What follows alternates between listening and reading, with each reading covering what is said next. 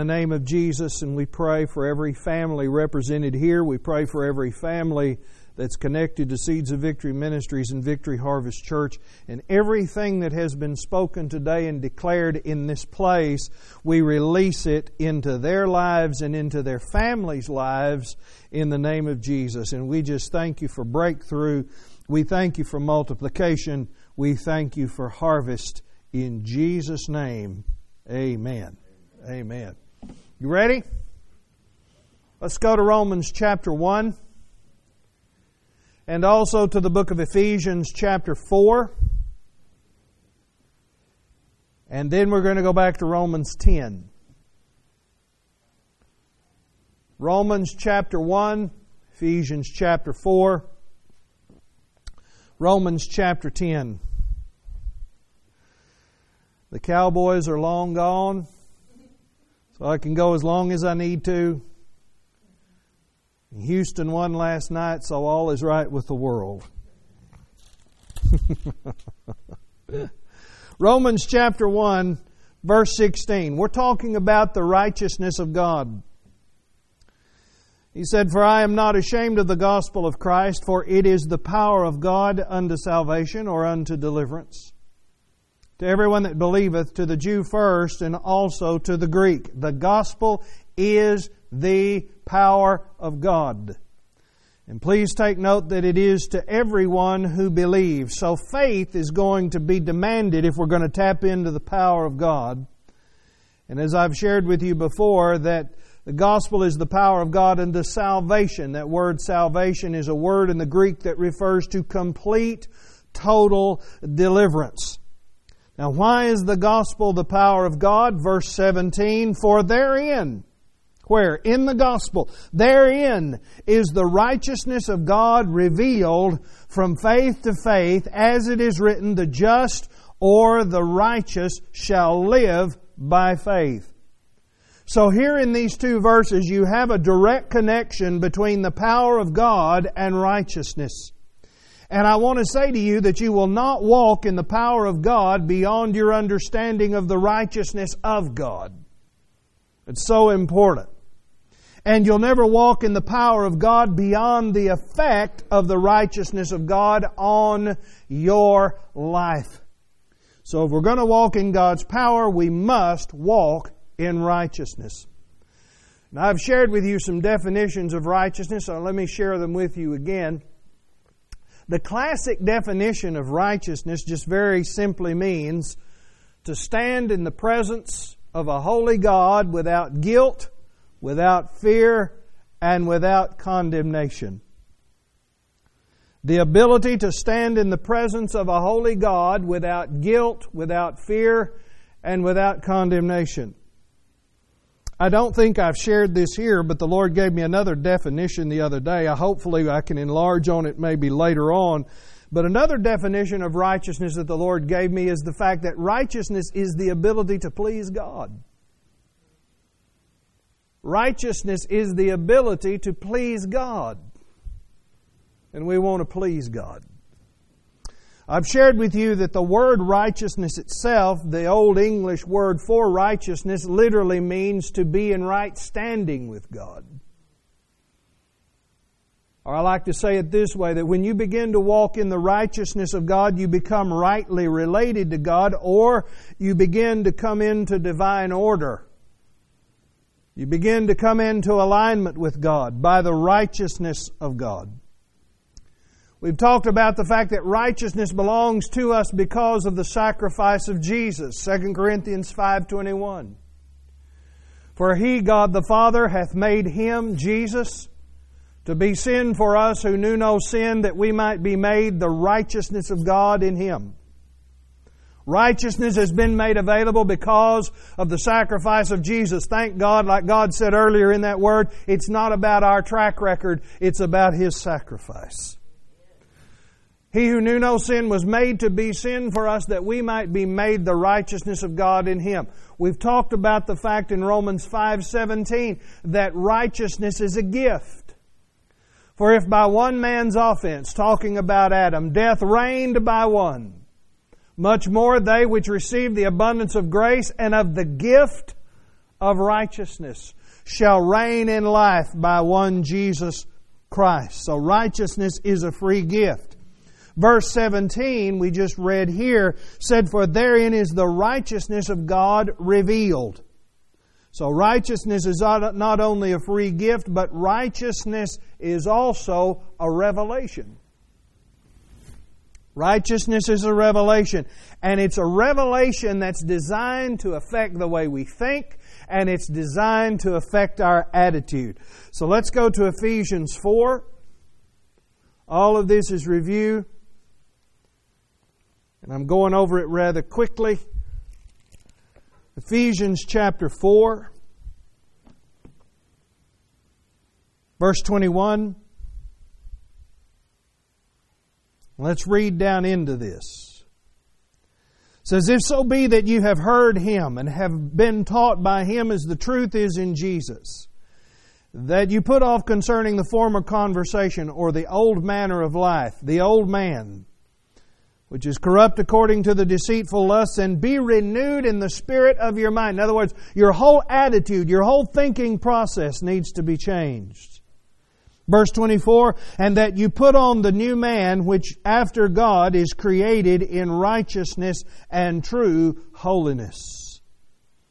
So the righteousness of God is connected to being renewed in the spirit of our mind, having our thinking changed by the revelation of righteousness. Well, how are we to change? How do we affect the change? Where does it start? Where does it begin? Well, back over to Romans, please. Romans chapter 10. I told you all three of those, didn't I, at the start? Okay. Romans chapter 10. Let's begin reading with verse 6. It says, But the righteousness which is of faith speaketh on this wise. Righteousness will have an effect on your words. When righteousness, the revelation of righteousness begins to work in your life, one of the first things that it will begin to do is cause you to understand that your words carry authority. The righteousness which is of faith speaketh on this wise. Say not. Well, this is what righteousness doesn't say. Say not in your heart. Who shall ascend into heaven, that is to bring Christ down from above? Or who shall descend into the deep, that is to bring up Christ again from the dead? You'd be surprised how many people pray along those lines. Oh God, oh God, if you could just come down and help me. Oh God. Oh God the Father. Oh, if you could come down, just send Jesus. If he can't make it, send the Holy Ghost. Please, just send an angel. Somebody please come help me. Somebody do something. He said here, don't say that. Don't pray that kind of a prayer. We've been doing that 2,000 years. What kind of effect has it had? Not much. Well, if we're not to say that, what are we to say? But what saith it?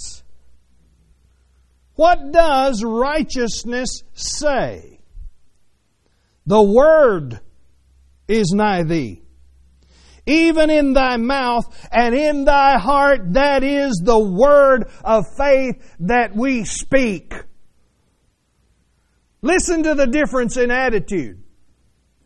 I will speak what God says my God will hear and my God will respond.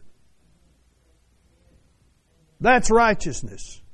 That's a righteousness consciousness. That is a righteousness attitude. I will speak what God says, God will hear and God will respond and God will answer my prayer.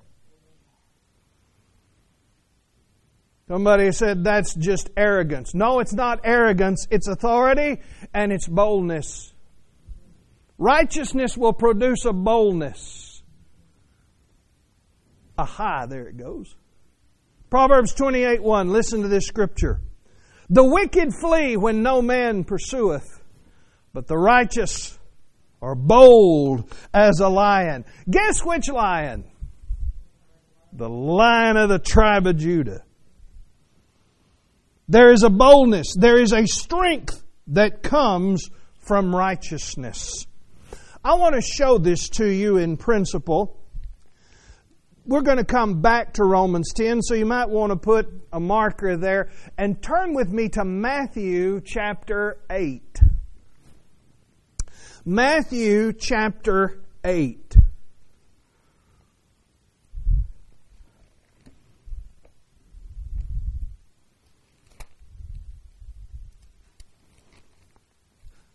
I was just looking at my watch. There's basically an old joke that says, Do you know what it means when Kenneth looks at his watch when he's preaching? Absolutely nothing.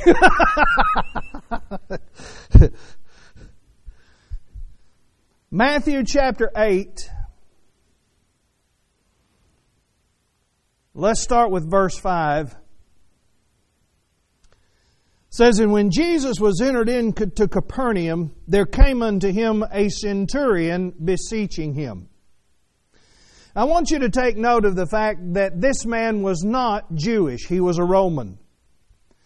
And because he was not Jewish, in reality, he had absolutely had no right to receive from Jesus' ministry. When Jesus came to this earth, He came to minister to the Jewish people. He came to minister to the seed of Abraham because they were the ones that had the covenant with God. Now there were certain Gentiles that got healed and got delivered in His earthly ministry, but they kind of were on the outside looking in. And the same thing was true here with this Roman. He was non-Jewish. He had no covenant with God. And he's a Roman centurion, which means that he is a military man. He is equivalent to what today in the army we would call a bird colonel. So this guy has authority. He's very military minded. In verse 5, he says, When Jesus was entered into Capernaum, there came unto him a centurion beseeching him, and saying, Lord, boy, now that took some nerve. Here is a Roman soldier calling a so called Jewish prophet in his eyes uh, uh, just a carpenter from Nazareth, daring to call him Kurios, daring to call him Lord. When Jesus was entered at Capernaum, there came unto him a centurion beseeching him and saying, Lord, my servant lieth at home, sick of the palsy, grievously tormented. Verse 7 And Jesus saith unto him, I will come and heal him. I like that. Jesus had no qualms about, I'll come and heal him. Here's a spiritual principle you need to be aware of. What did that centurion do? He came to, he came to Jesus and he said, Lord, I need your help. Jesus said, I will come. Lord, I will come. Lord, I will come. The declaration of His Lordship is what brings His presence. Lord, I will come. Master of the household, like Cindy was saying earlier. Jesus is Lord. The declaration of His Lordship brings His presence. I will come and heal him. Verse 8. The centurion answered and said, Lord, I am not worthy that you should come under my roof. Now, don't misunderstand what he's saying here. This is not some sort of uh, uh, false humility. Oh, Jesus, I'm just too unworthy to receive. That's not what he's saying.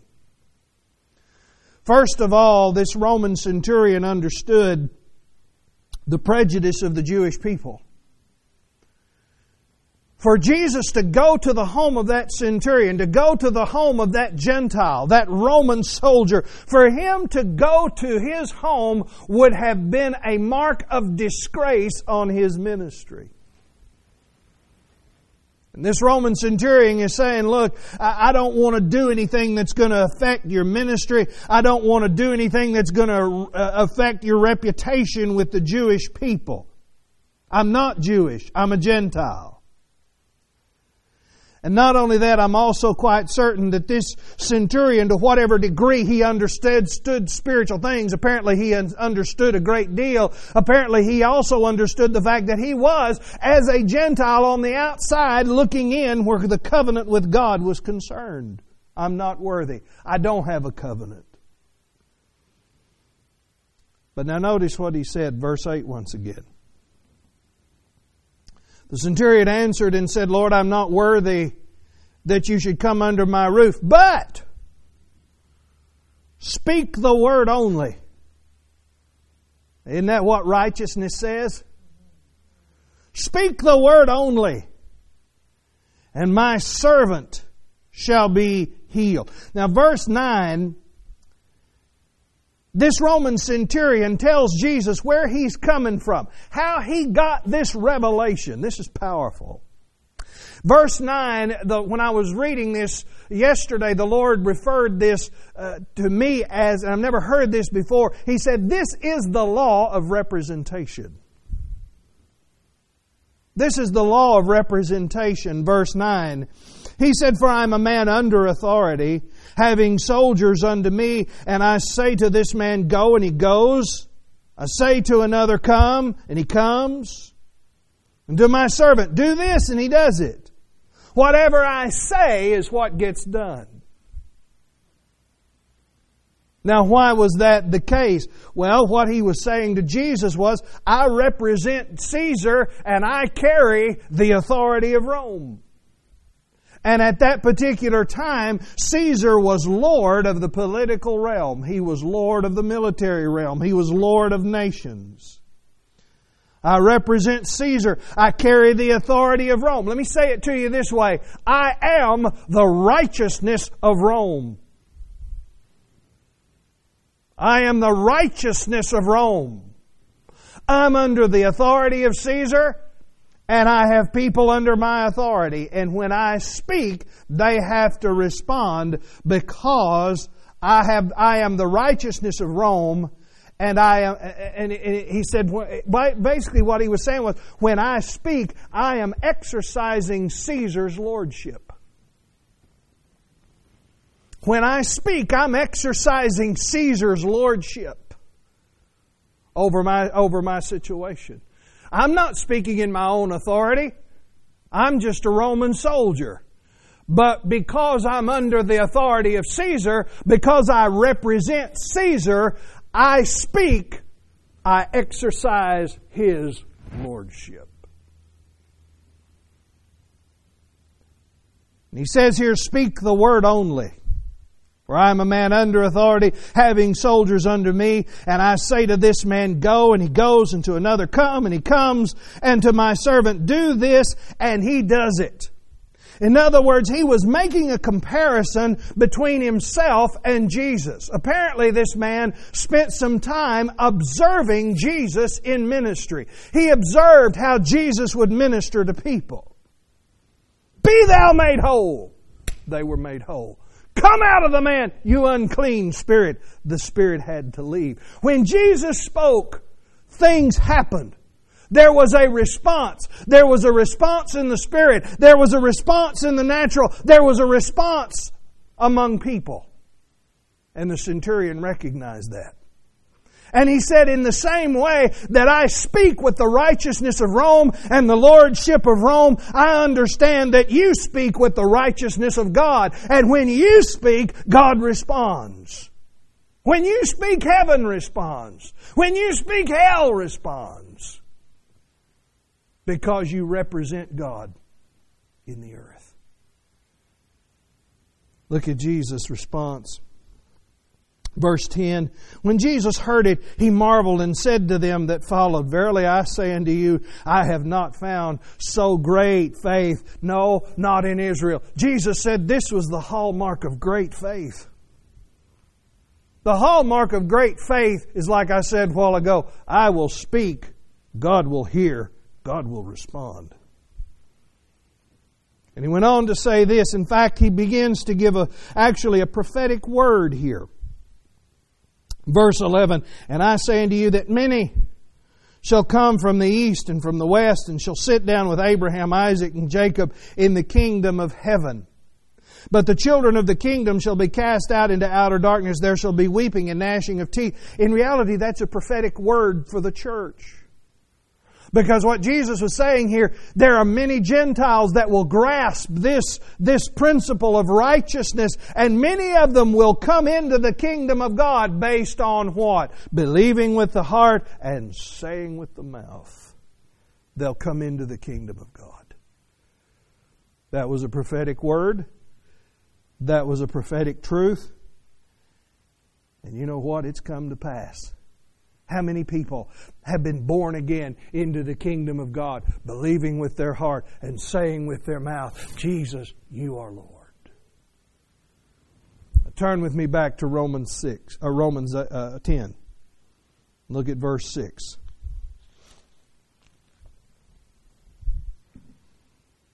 Romans chapter 10. Jesus, uh, Jesus, Cindy, same difference. Cindy Cindy sung this song, that song earlier, When I Speak Your Name, Mountains Move. Chains are loosed. Verse 5, verse 6, But the righteousness which is of faith speaketh on this wise, Say not in your heart, Who shall ascend into heaven? That is to bring Christ down from above. Who shall descend into the deep? That is to bring up Christ again from the dead. But what does righteousness say? The word is nigh thee, even in thy mouth and in thy heart. That is the word of faith which we preach. Now he's about to tell you what the word of faith is, verse 9. That if you will confess with your mouth Jesus is Lord, and shall believe in your heart that God hath raised him from the dead, you shall be saved, delivered. For with the heart man believes unto righteousness, and with the mouth confession is made unto salvation. Your words carry spiritual weight and authority. Your words mean something to heaven, and your words mean something to hell. And because you are the righteousness of God, when you speak, you are exercising the lordship of Jesus in the earth because you are His representative. You are His ambassador. And when you speak, heaven responds, hell responds because your words carry spiritual authority. And when you begin to understand that, you begin to take a whole different perspective where your prayer life is concerned. You quit entering into the presence of God as a weak, sniveling, crying coward, and you begin to walk into the throne room of grace in boldness. Let us therefore come boldly to the throne of grace and obtain mercy and find grace to help in a time of need. What's the root of the boldness? Not arrogance, not pride, but an understanding that your words carry weight in the throne room. Turn with me to James chapter 5, very familiar verse of Scripture. James chapter 5.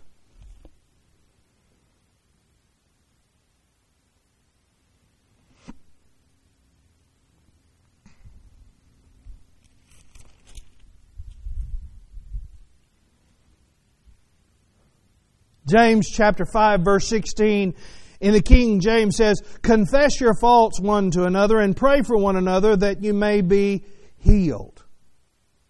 The effectual, fervent prayer of a righteous man availeth much. I like it in the Amplified. The tail end of the Amplified, the last part of that verse, it says, The earnest, heartfelt continued prayer of a righteous man makes tremendous power available, dynamic in its working. I like that. because it comes from an understanding of righteousness. I got tickled when I was looking at this. Sometimes, if particularly early in the morning, Cindy's still asleep. I usually get up about six o'clock, five thirty, six o'clock, and I go spend time in the Word. And and um, uh, I'll sit in there and I'll start seeing things, and I'm sitting in there all by myself early in the morning, and I'll just start laughing because things will happen that I think is funny. And I was looking at this scripture and I was studying by cross reference and the cross reference, this, this is how the religious mind thinks. Because all of these cross references were put together by men. Majority of them are very good, but sometimes you hit a plug.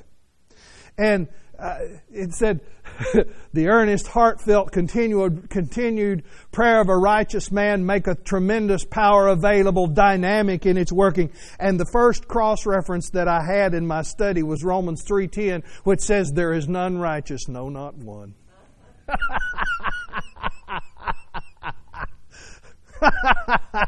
well, if there's none righteous, let's not bother praying. We're all going to hell. Isn't that true? Well, doesn't the Bible say that? Yeah, it says that, but it's not talking in reference to the righteousness of God. It's talking about trying to attain righteousness through the law and you can't attain it. There is none righteousness, no, not one. Yes, brother, but the Bible says in Isaiah 64 4 that our righteousness is as filthy rags. That's true. Our righteousness is as filthy rags. We're not talking about our righteousness, we're talking about His. His righteousness. And we've been made the righteousness of God. And we have the right to expect, based on James 5.16, we have the right to expect that our prayers are having an effect, even when we can't see it. It's called faith. But our prayers are still working. Let me give you a, a, another scripture that goes along with James 5.16. If I can make my deal work here. I may need a battery. Fine, I'll read it myself. 1 Peter 3:12. You can just take note of this. Try it one more time. No. Oh, there it goes. There it goes. 1 Peter 3:12. For the eyes of the Lord are over the righteous, and his ears are open unto their prayers. But the face of the Lord is against them that do evil. Well, you're the righteousness of God. And His ears are open to your prayers. And I'll just tell you, I'll tell you the truth about it. Uh, talking earlier about um, there's none righteous, no, not one. Nobody can keep the law. Did you know Jesus didn't keep the law? he fulfilled the law. There's a difference in trying to keep the law and fulfilling the law. Jesus fulfilled it through the back door. He said, I didn't come to destroy the law, the, the law and the prophets, but to fulfill them. How did he fulfill the law of prophets, of the law and the prophets? Jesus fulfilled the law and the prophets by walking in love, which is the master commandment. Above all, you keep the law of love, the rest of them will line up. So he fulfilled the law, the law and the prophets by keeping the law of love, not by trying to keep the ten. He just kept the one perfectly. Hallelujah. And he was without sin. Amen. Okay. 1 Peter 3:12 The eyes of the Lord are over the righteous and his ears are open unto their prayers. Your words mean something in heaven. There's a lady, she's gone home to be with the Lord now. She was an elderly woman, year, back years ago, born in the early 1900s. lady by the name of Jeannie Wilkerson. Jeannie Wilkerson was an intercessor. She was a prayer warrior. We had the privilege of, of being around her uh, in, a, uh, I don't remember if it was one meeting, two meetings back in the mid 80s up in uh, Omaha, Nebraska and she was elderly back then. And I say she's gone home to be with the Lord, but she was an intercessor, prayer warrior. And a lot of people that that have had an effect on mine and Cindy's ministry, she mentored people like Billye Brim and Bobbie Jean Merck. She taught them. And this lady, she uh, started in 1961. The Lord dealt with her about starting a prayer group in her home. And she started a weekly prayer group, and she, the Lord told her who to call. And it was a group that met, met once a week in prayer, and they met every week for 20 years. And they got pretty good in the prayer closet. And like I said, she started in 1961. Just to give you an idea of some things that happened and how God used her. Later on, uh, she and Brother Hagin ministered together a lot. Uh, in fact, she was one of the few uh, people with a prophetic anointing on her life that, that Brother Hagin would receive what she had to say. A lot of he had a lot of respect for her. But just to give you an idea, she was praying one time and she kept saying, she'd been praying in the Spirit for a while, and then she quit and she started saying, The birds, the birds, the birds, the birds. This was in 1961, 62. The birds, the birds, the birds. And the Lord spoke to her and said, Call this man, called his name. His name's Clyde McGee. Clyde worked for NASA. And she called Clyde and she said, Clyde, the Lord told me to call you. And she said, This word keeps coming up in prayer. The birds, the birds, the birds. What does that mean? And he said, Well, he said, Sister Jeannie said, uh, We're working right now on satellites and we call them birds. And he said, It's an interesting thing that you call. He said, He said, uh, he said we he, and this was when they were NASA was trying to figure out how to launch satellites for communication. And he said we know that they that the satellites have to be a certain speed so they don't just blast off into space. They can't if they're too fast, they'll just shoot off into space. If they're too slow, they'll fall back to the earth. And he said we've got to find the right speed for that. And he said on top of that, we've got to find the right speed and get it fixed where they'll be sit stationary in one location as the earth rotates, they'll rotate with it. You follow me? And he said, We're having trouble figuring out mathematically what that's supposed to be. And he said, I need you to pray. So she prayed. And I don't know, a few days later, weeks later, whatever, the Lord gave Clyde McGee a dream and gave him the formula for what it would take to get those satellites up in the air. Now that's the way God used her. And this is kind of a side. The reason we enjoy Christian television today and satellite and all of that kind of stuff, Sister Jeannie prayed.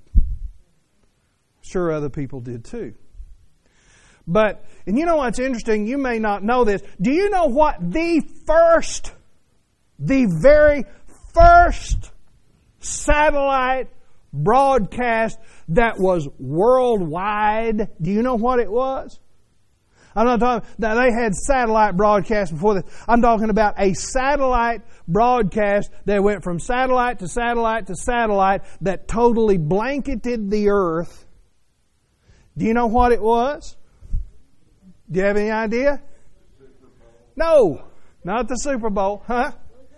It was a worldwide communion service from Southwest Believers Convention in 1982. That was the first worldwide. If you had a satellite dish anywhere on planet Earth, you could watch that communion service. How do you know? We were in it. But they, it was the first one that was ever done worldwide through the birds. And you see what God's got in mind? And that was the way God used this lady, very powerful woman of God. Well, I said all that because this woman, Sister Jeannie, was praying for this guy, and she'd, he'd get in a jam, she'd pray him out of it. He'd get in a jam again, she'd pray him out of it. He got sick, almost died, she prayed him out of it. Well, this guy kept goofing off one too many times. He was born again, but he, you know, just wouldn't get his act together and uh, kept messing around and got in trouble again. And Sister Jeannie prayed for him, but this time he died. And it kind of aggravated Sister Jeannie. And she was kind of aggravated with the Lord about it. So she was in prayer one day and the Lord gave her a vision and took her up to heaven. And while she was in heaven, she saw the guy that she had been praying for that had died.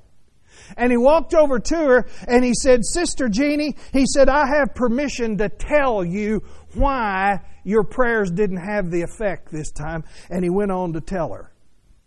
But he said, I also want to tell you this. He said, I have the permission of the Lord to tell you this. He said, I want you to know that you're, that you are well known in the throne room. I like that. Heaven knows who you are. You're well known in the throne room. well, I want you to know that as the righteousness of God, you have access to the throne room. And when you pray, the more you pray, you'll get to where you're well known there. Heaven will know who you are. Hell will know who you are.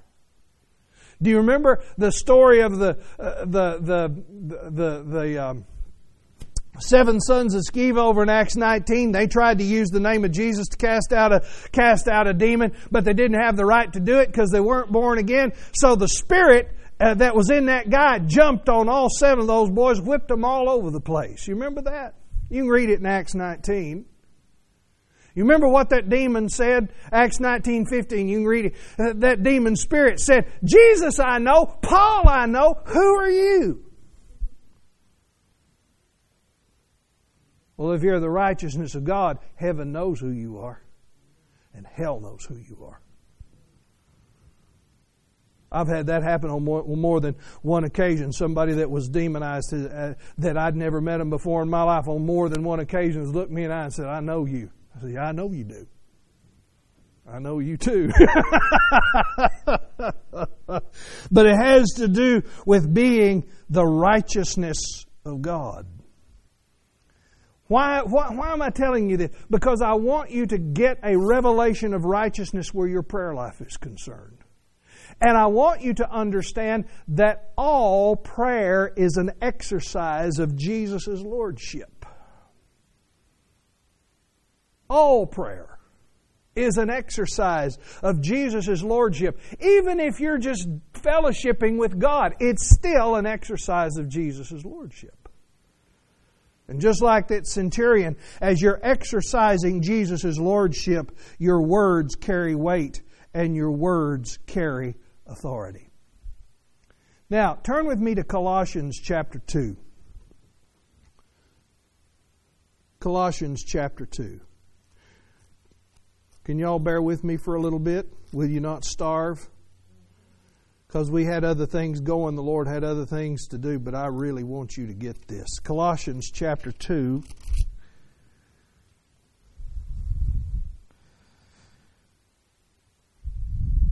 Verse 6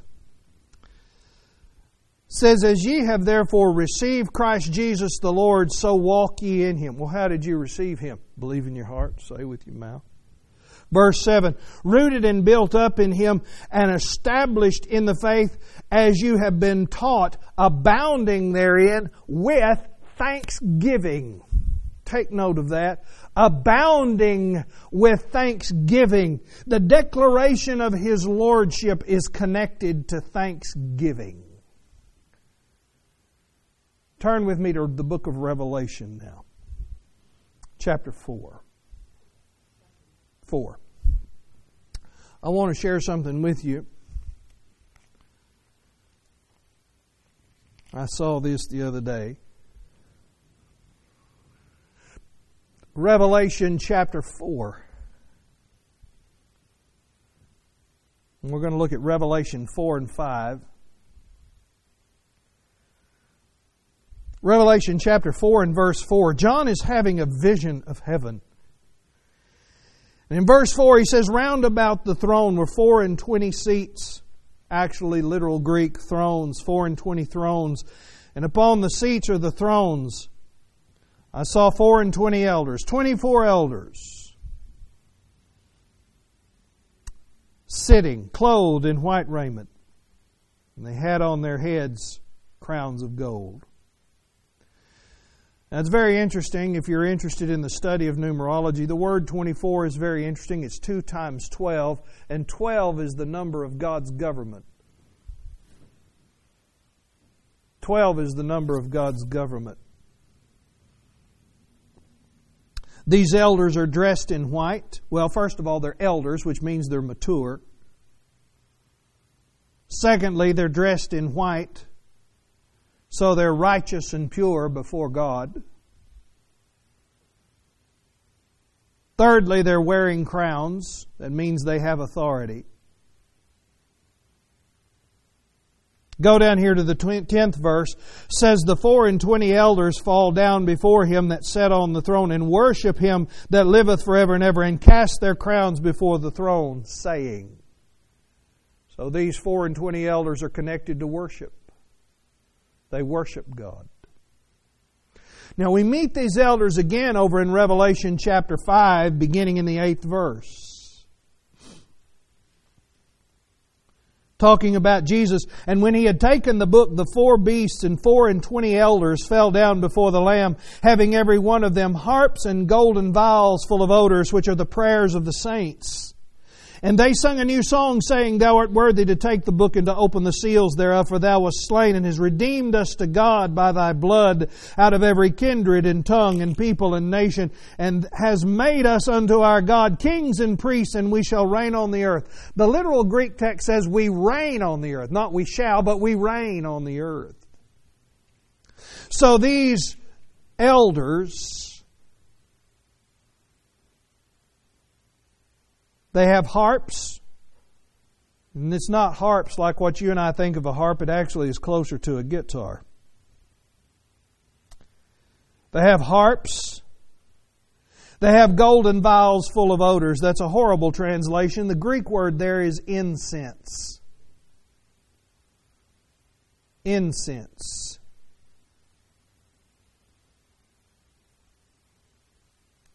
And notice they have harps and golden vials full of incense, which are the prayers of the saints.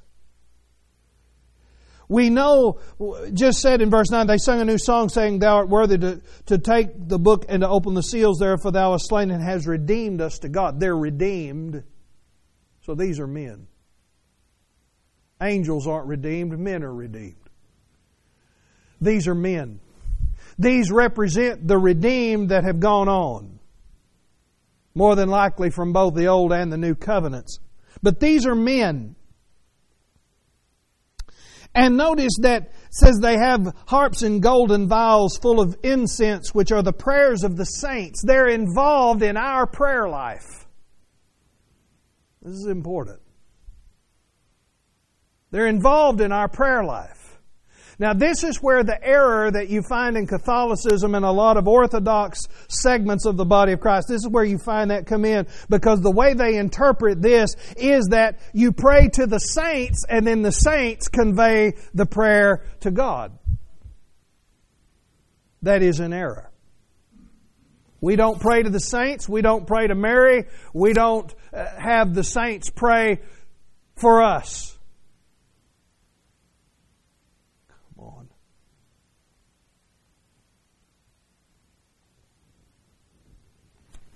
Okay, that worked well. So I'll just quote it to you. That's for your benefit, not mine anyway. John 16, 13. Jesus said, Whatsoever you ask the Father in my name, He will give it you.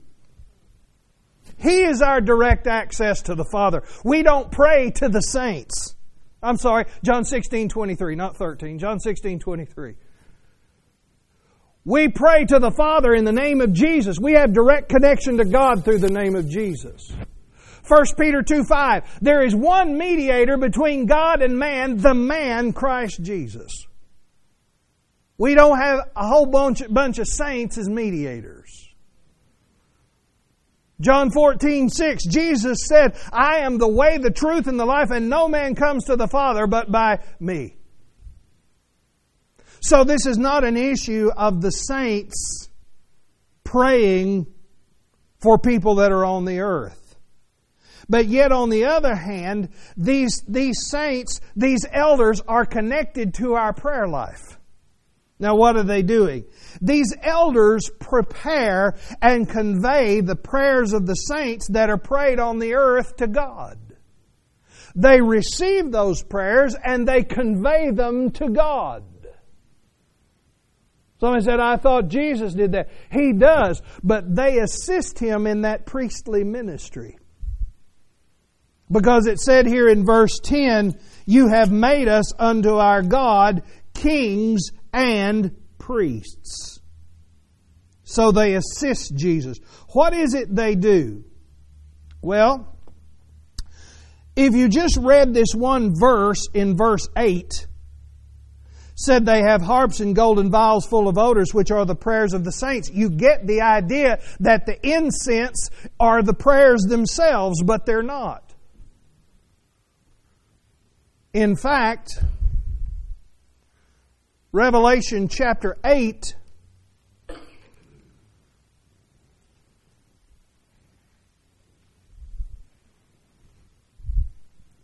verse 3 says, And another angel came and stood at the altar having a golden censer, and there was given unto him much incense, that he should offer it with the prayers of all the saints. Now there is something that there's something that takes place that mixes the prayers of the saints with incense the prayers of all the saints upon the golden altar which are before his throne, and the smoke of the incense which came with the prayers of the saints ascended up before God out of the angel's hand. So there's something that they do that prepare the prayers. There is a mixture of something with the prayers that combine the incense and the prayers and they become one so that they are acceptable to God.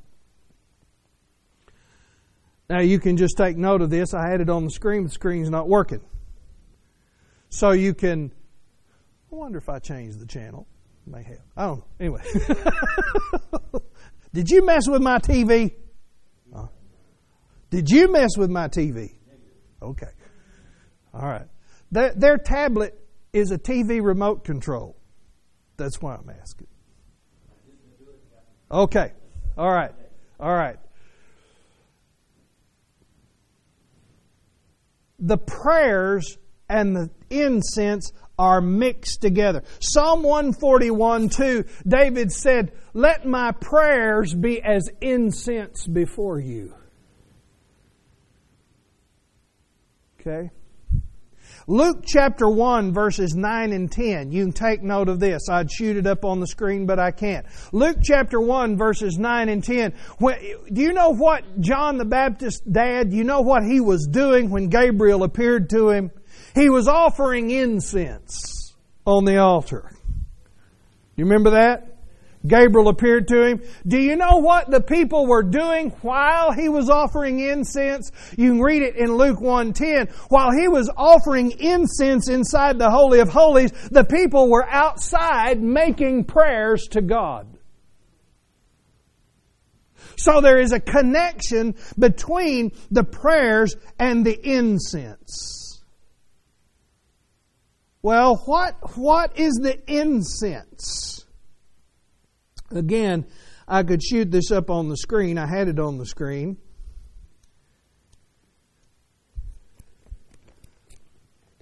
Did you notice they have harps? That's a key.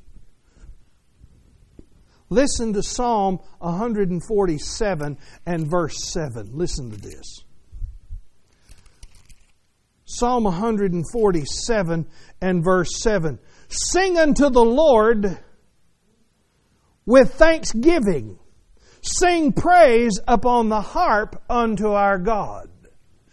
You see, when those prayers ascend before God, those elders receive those prayers and they begin to give thanks unto God for the answer of those prayers, and there is a mixture of thanksgiving with the request. So that as that mixture takes place, it's the thanksgiving that makes the request acceptable to God.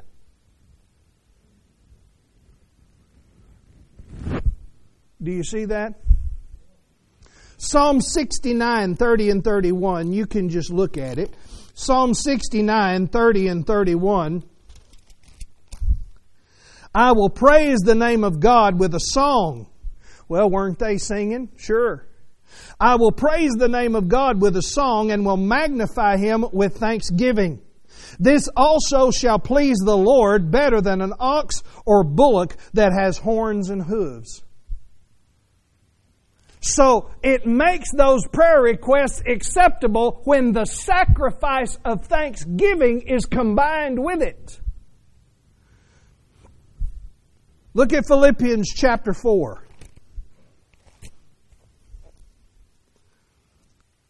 Philippians chapter 4.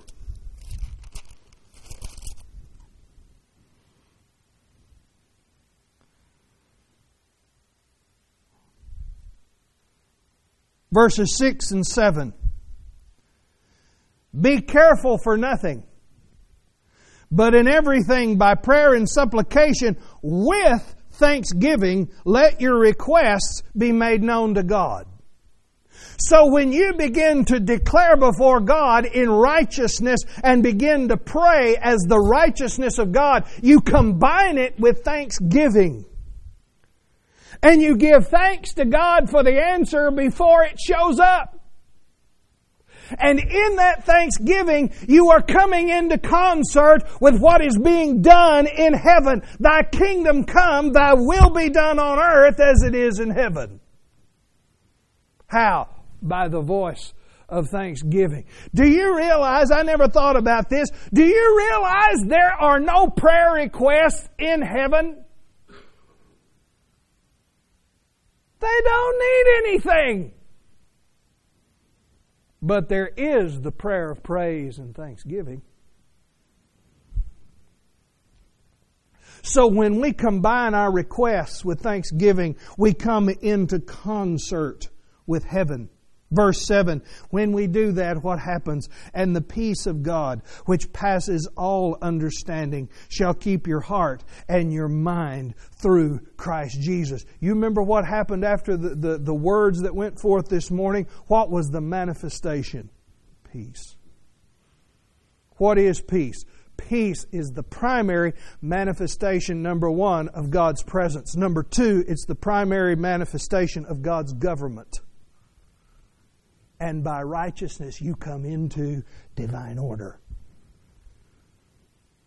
So, why do you say it's the primary manifestation of God's government? Isaiah 9 7 Of the increase of his government and peace, there will be no end.